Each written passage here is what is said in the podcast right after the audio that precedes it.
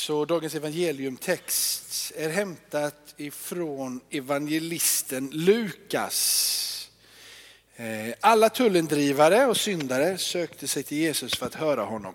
Fariseerna och de skriftlärda förargade sig och sade, den mannen umgås med syndare och han äter med dem. Då gav han dem denna liknelse. Om någon av er har hundra får och tappar bort ett av dem, lämnar han då inte de 99 i öknen och går och letar efter det borttappade tills han har hittat det. Och när han har hittat det så blir han glad. Han lägger det över axlarna och när han kommer hem så samlar han sina vänner och grannar och säger till dem Gläd er med mig. Jag har hittat fåret som var förlorat. Jag säger er, på samma sätt blir det större glädje i himmelen över en enda syndare som omvänder sig än över de 99 rättfärdiga som inte behöver någon omvändelse. Så lyder det heliga evangeliet. Ja, men det var bara vad heter det, en sån här näsduk som trillade ner. Jag tror du den stannade? Ja, det gör den säkert. Hörni, eh, det här eh, eh, det är sommar hörni. Det känns i både luften och överallt. Jag åker till Kroatien på torsdag och ska vara åtta, fyra veckor.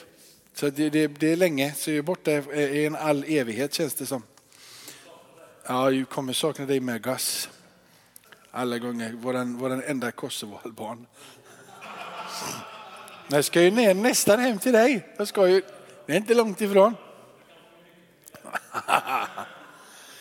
Nevertheless.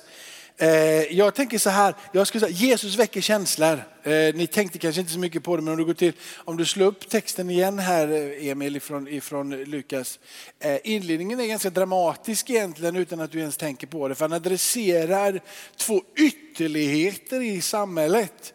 Eh, så han har en grupp runt människor runt omkring sig. Och om du går tillbaka till Lukas evangeliet så är det i stort sett var och varannat kapitel som det adresserat är folkskaror med. Så mer eller mindre under hela, under hela Markus evangeliet så adresseras det att det är liksom inte två, tre stycken han pratar med utan det är många han pratar med. Och det får man också i, i det som vi går in i Lukas tänka samma sak. Men här ser vi tydligt att tullendrivarna och syndarna höll sig nära Jesus för att höra honom. Men så men farisén och de skriftlärare kritiserade honom ständigt och sa det. Och någonstans så ser vi båda dessa grupper eh, i närheten utav Jesus. Vi ser de som som inte samhället vill ha med att göra på grund av att de är för, eh, för dåliga medborgare. Och sen har du nästa del av samhället som ingen vill heller ha att göra med och det är de som är alldeles för laglärda fariseer och kritiserar allt och alla. Så du har två ytterligheter i samhället här på något sätt. Eh, men Jesus väcker känslor han väcker känslor i syndaren och eh, tullindrivaren. Men han väcker också känslor i fariséerna och skriftlärda. Eh, och eh, det tydligaste så här verset, den där mannen tar emot syndare och äter med dem. Det retade upp dem.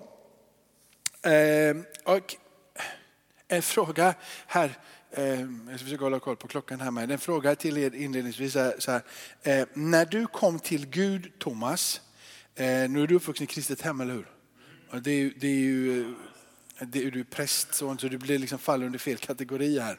Men eh, det är frågan så här för oss alla då.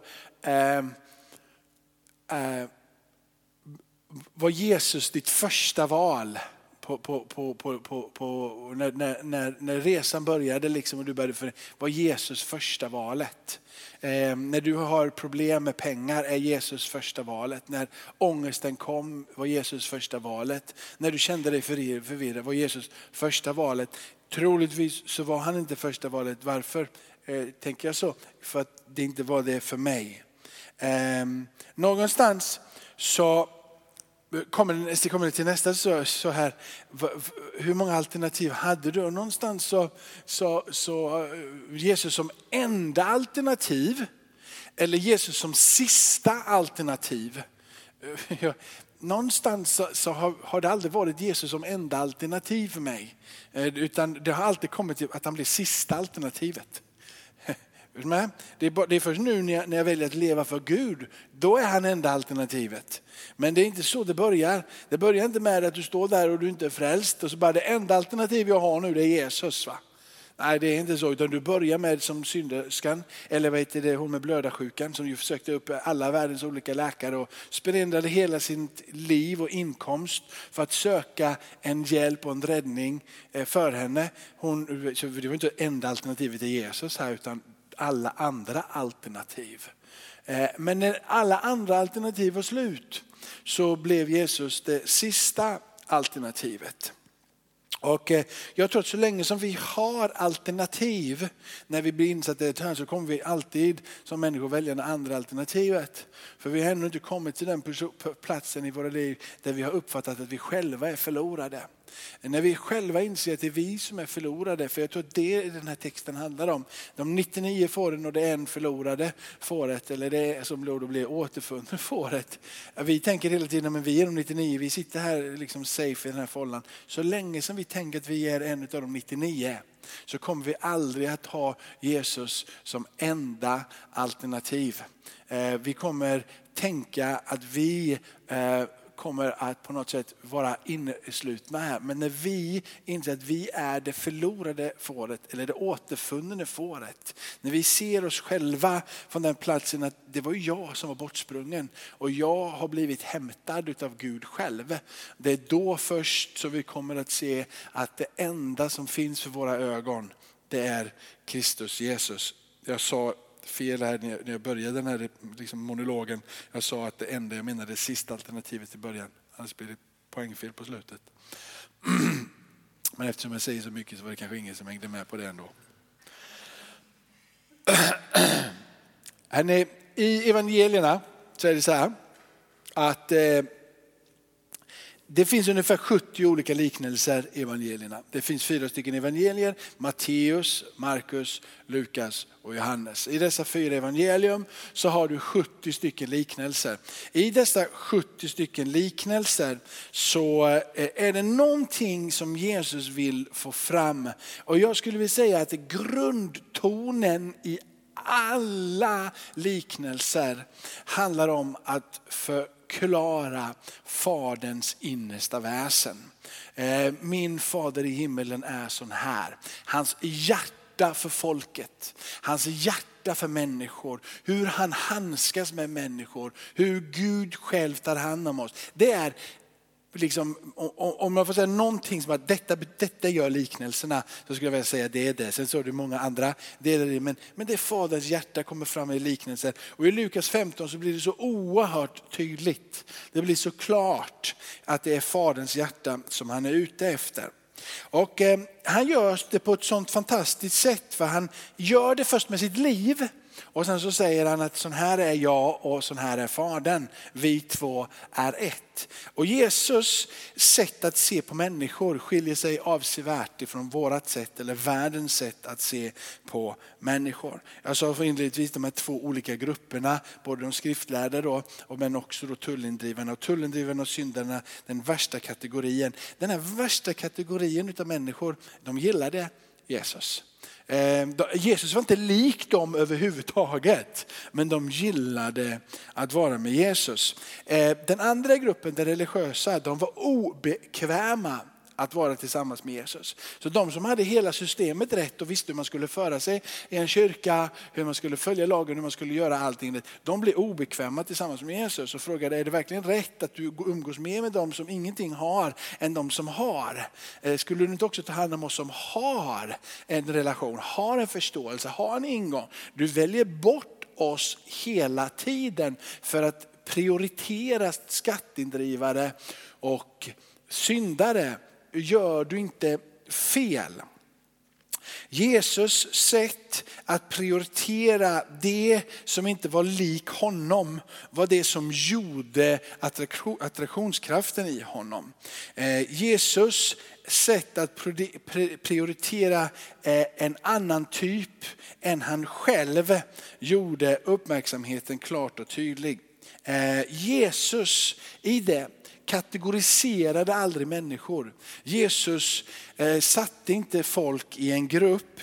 Eh, Jesus själv kom inte för att tala om att du är sån och du är sån och du är sån och du är sån. Jesus kom för att identifiera sig med mänskligheten. Så han kom för att bli människa, för att få den djupaste kontaktpunkten med skapelsen själv. Att bli ett med skapelsen och bli människa, bo bland oss och vara som oss. Han puttade inte in dem i hörn och sa du är rik, du är fattig, du är religiös, du är feminist och, eh, och, eh, och hård och, och liksom, du är trendig och så vidare. Han identifierade sig med det, han mötte dem där de är. Eh, och jag skulle vilja säga så här, det som är sant om Jesus i hans person, det är också någonting som borde vara sant om oss. Eh, eller i alla fall borde vara, även om det inte är det, så borde det vara sant. Vi borde adressera de människorna som är, är eh, olika än dig och mig som lika dig och mig. Vi borde göra det. Och, och vi faller i den gropen så många gånger. Du är på en fest och du tänker jag kan typ liksom prata lite grann med den personen på den här festen. Men jag skulle inte kunna tänka mig att åka på semester med den personen. Redan där så har du dragit en skiljelinje. Det är inte Jesus sätt att, att, att, att kategorisera människor. Jesus kom bara för att bli ett med människan. Och det är din och min uppgift. Din och min uppgift är inte att tala om att Hulla jag gillar dig jättemycket men åka på semester med dig vill jag inte. För då har du redan skapat distansen. Och Jesus var vakad över varje ord som gick ut ifrån hans mun. Att han inte skulle skapa distans med det som han skulle rädda och frälsa. Utan omfamna det han skulle rädda och frälsa men ta bort det som hindrade människorna från att bli räddade och frälsta, det vill säga det religiösa systemet.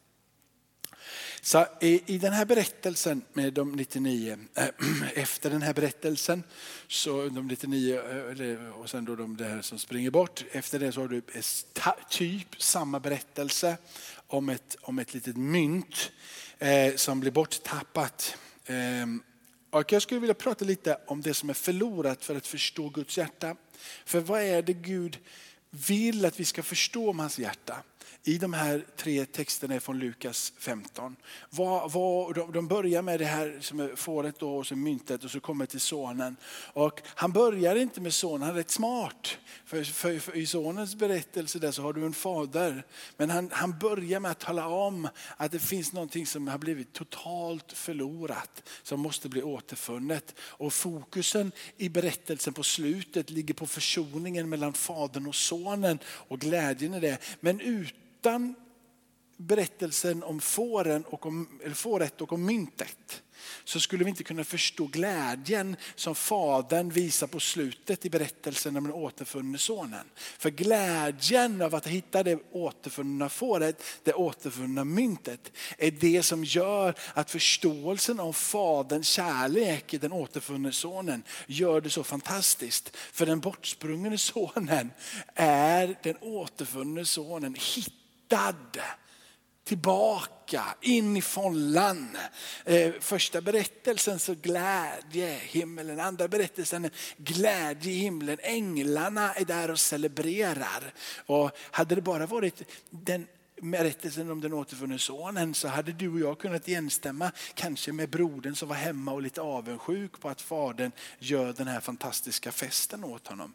Så det finns en resa genom Lukas 15.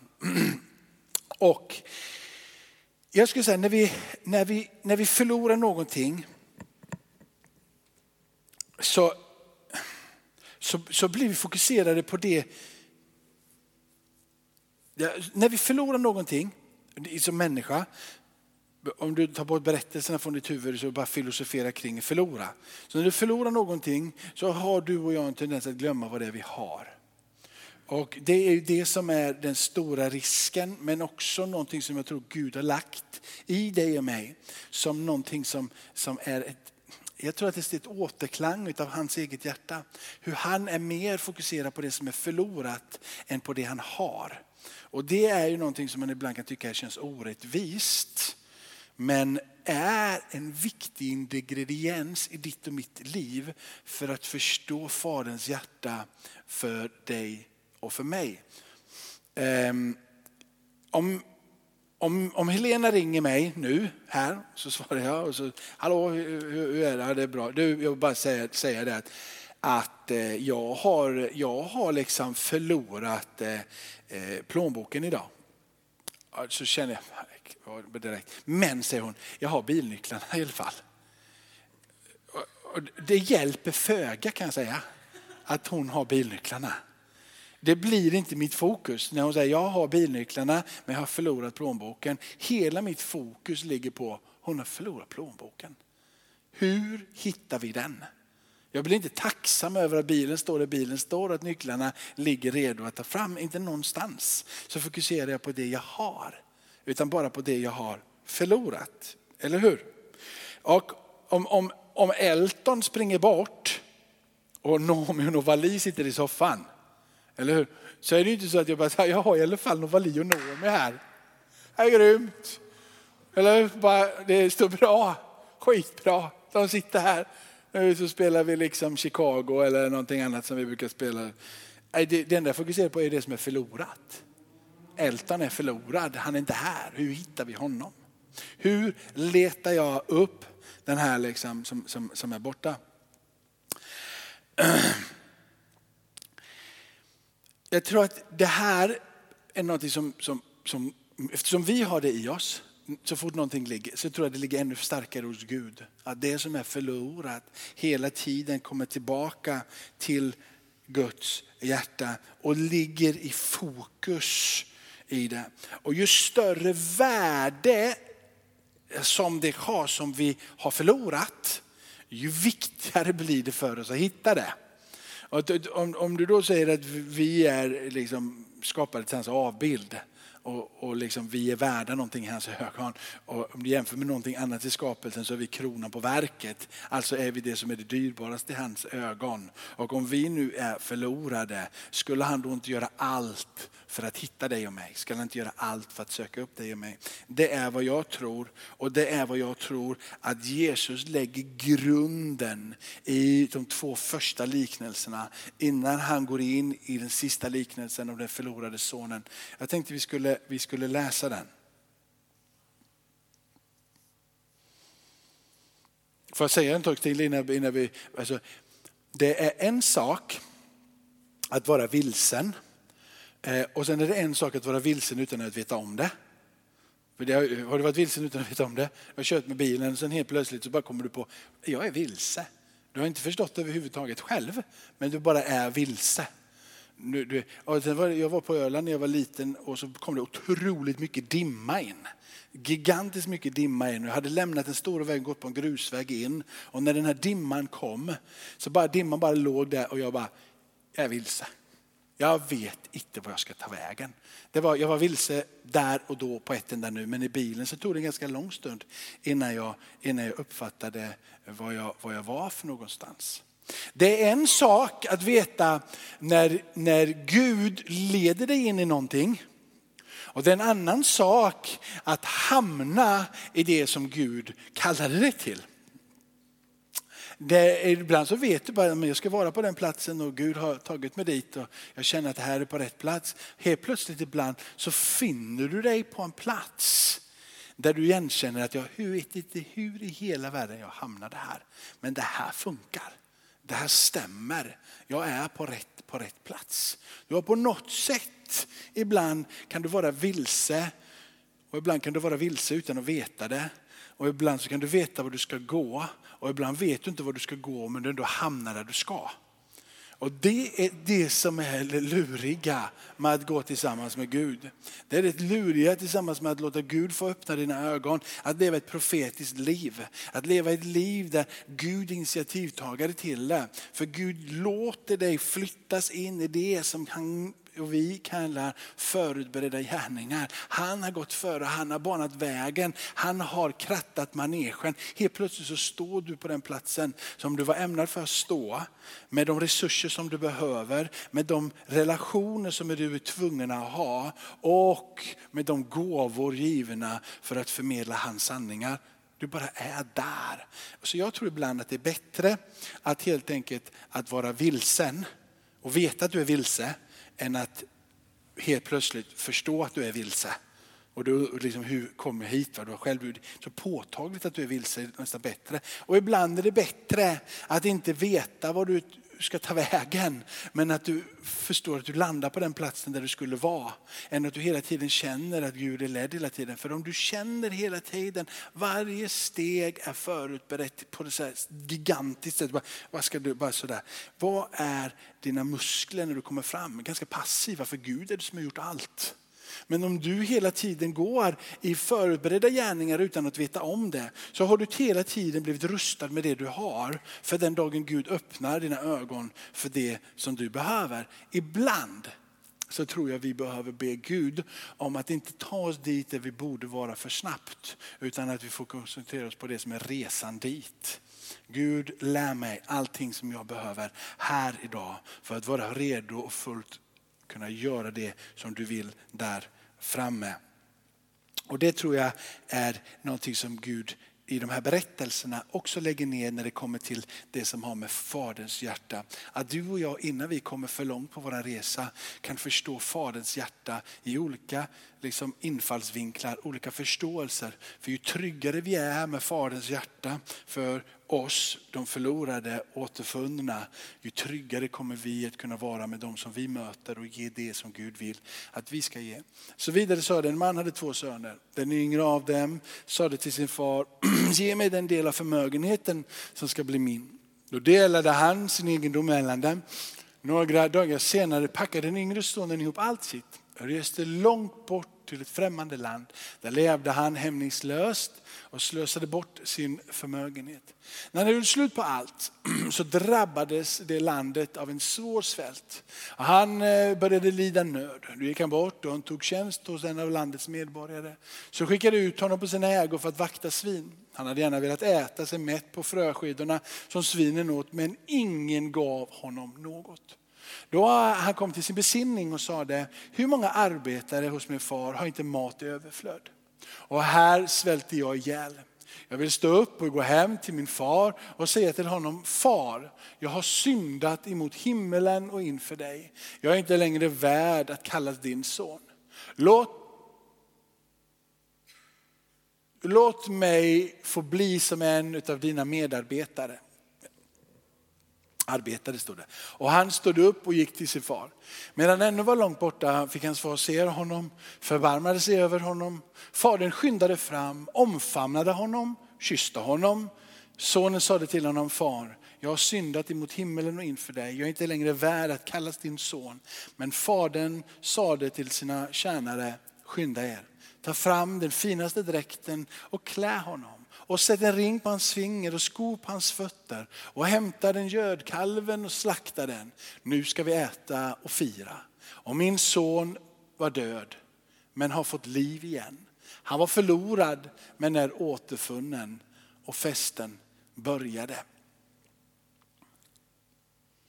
Om du tar med dig det perspektivet som jag har pratat lite korta minuter här innan så tror jag berättelsen, i alla fall för mig, blir bra mycket starkare. Det blir en fokusering, inte på att sonen lämnade, det blir en fokusering på att sonen kom hem fullt ut. Ehm, för att ta några perspektiv på den här berättelsen. Jag, jag, jag började nog fem i halv och hållit på i 20 minuter. Men jag, jag dristar mig att ta tre, fyra minuter till. Eh, för det är så här, sonen är, är, fadern är redan död för sonen i den här berättelsen. Sonen vill ha ut arvet och bara att sonen säger ge halva arvet, jag vill ha arvet nu, innebär att fadern är död för honom. För det var det som hände, när fadern är död, då kan man ta ut arvet. Så fadern är död för honom rent mentalt. Eh, sonen var alltså så långt borta eh, ifrån sin far relationsmässigt innan han ens hade lämnat huset. Så det enda sättet för fadern att få tillbaka relationen var att verkställa distansen som redan fanns genom att ge det som han krävde. Så distan, fadern är här, och sonen var redan här relationsmässigt. Han kunde inte komma längre bort redan. Han var här med sin kropp. Sonen var fortfarande med sin kropp i huset, men relationsmässigt var de här borta. Fadern tänker så här, jag har hellre min son där borta, längtandes efter en relation till mig, än närvaron här men ingen relation. Okay? Så Gud säger helt enkelt, jag är hellre en, en skurk där borta, en tullindrivare och en syndare än en skriftlärd här. Ja. Så han säger, är ni med? Så han bryr sig inte om att, att, att, att, att sonen är i huset. Vad han bryr sig om är att få ha en relation till sonen. Så han säger, om det krävs, och egentligen så säger fadern så här, den kortaste vägen för mig att få en relation med sonen, det är att sända min son bort ifrån huset. För så länge som han är här nära mig så har jag kroppen närvarande men jag har ingen relation. Och jag vet inte hur jag ska nå in i honom för han kommer aldrig längta efter mig. Han kommer aldrig sakna mig. Han kan leva av alla mina resurser. Jag förstår inte hur jag ska kunna nå. Så den kortaste vägen för fadern att nå in i sonens hjärta är att ge allting som sonen vill ha och sända honom så långt bort som möjligt. För att så långt bort som möjligt i det landet som heter ingenstans så fann han ingenting i slutändan. Borta här med tomma pengar, med ingenting kvar, så var det enda han hade att leva för att igen få en relation med det som han lämnade här. Det är sonens perspektiv, eller hur? Fadern Eh, rent kulturellt kunde inte ge bort så, de här pengarna och ge allting till honom. Han blir kallad för en idiot. Men fadern bryr sig inte om vad den här världen säger om honom. Det han bryr sig om är att få hitta en relation med det som varit förlorat. Eh, så fadern struntar i att, att på något sätt vad som sägs om honom för fokuset ligger på det som är hittat. Det spelar liksom ingen roll vad de 99 som är hemma säger utan det är det som är förlorat som är det som är det centrala. Det spelar ingen roll vad alla tanterna säger. Du har massor med andra mynt och får leta efter det skrotmyntet. Nej, det myntet är viktigt för mig. Det, det finns någonting som gör att det andra får falla åt sidan full, fullständigt. Eh, när sonen var långt borta och sonen var där så kunde ännu mer utav förbarmandets liksom, uttryck göras till, till känt för sonen. Ni vet, ju längre distansen är, ju mer tacksamt blir det att få ta emot förbarmande. Fadern hade förbarmande hela tiden. När sonen springer iväg med pengarna fyllda, eller fickorna fyllda med pengar, så kunde fadern vara att springa efter, men väljer att stanna kvar. Inte som ett tecken på att han inte brydde sig, men som ett uttryck för sin längtan att han ändå ska komma tillbaka. När sonen sen väljer att komma tillbaka så springer fadern för att möta honom. Så när sonen drar så stannar han, längtar och låter förbarmandet till slut välla över så mycket så sonen längtar efter en relation. När, när sonen kommer gående tillbaka lite mosloken undrar för att de ska ta emot mig, då springer fadern dit och möter honom.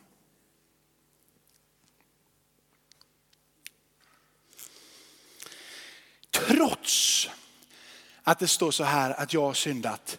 Det är inte så att det här var ett misstag, att han trillade med cykeln liksom, och det var ett misstag eller att han, oj jag råkade i ett litet blunder här. Jag har syndat, det var ett totalt felsteg, medvetet felsteg. Jag vet vad jag gör. Jag har inte rätten till det här arvet, men jag sticker ändå. Han vet att han har syndat, han vet att han lever i uppror. Han vet att han inte förtjänar att komma tillbaka. Han vet att han inte har någon rättighet överhuvudtaget kvar att, e, att säga det här är mitt överhuvudtaget. Det är faderns hjärta och det är det vi ska representera.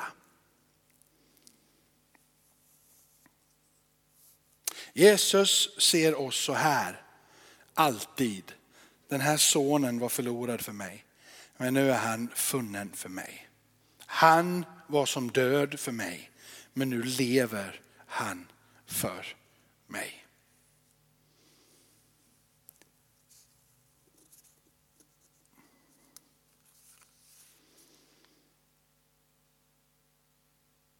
Amen. Jag ber Fader i himmelen att det som vi idag har läst ifrån Lukas 15, Herre, och lite lite av en genomkörare från hela, hela det här kapitlet på ganska få minuter. Men jag hoppas att kärnan har fått komma fram här, för att landa i våra hjärtan. Att du är efter det som är förlorat. Att du vakar över det som det är redan är ditt Herre. Men du har ett sånt hjärta för det förlorade. För det som eh, har kommit bort. Och jag känner igen mig så, så väl i det här. Alltså, om, jag har med Novali och Nomi hemma och Elton kommer bort så lämnar jag dem och springer direkt efter. Och tack för att jag får vara det återfunne fåret Herre. Jag sprang bort och jag sprang vilse men jag har fått komma hem. Herre. Jag var som död men jag har fått liv. Eh, jag existerade inte och Bibeln är så tydlig med det undervisningen från Romarbrevet 5 bland annat. Och, eh, det är för många texter som säger att vi har gjort så mycket synd. Vi har gjort så mycket överträdelse. Men det står att du älskade oss när vi ännu var syndare. Att du dog för oss när vi ändå var syndare. Att du gav ditt liv för oss när vi var förbrytare Herre och inte hade någon rätt till himmelen. Hur mycket mer skulle du nu då inte älska oss när vi har tillträde genom sonen och sonen är våran frälsare. Därför att du är här den här stunden och du vill låta oss förstå att vi är under dina väldiga omsorg, under dina väldiga armar. Ditt förbarmande och din nåd verkar i den här stunden över våra liv. Ära vare Fadern och Sonen och den helige Ande, nu och för alltid och i evigheternas evighet. Och allt folket sa Amen.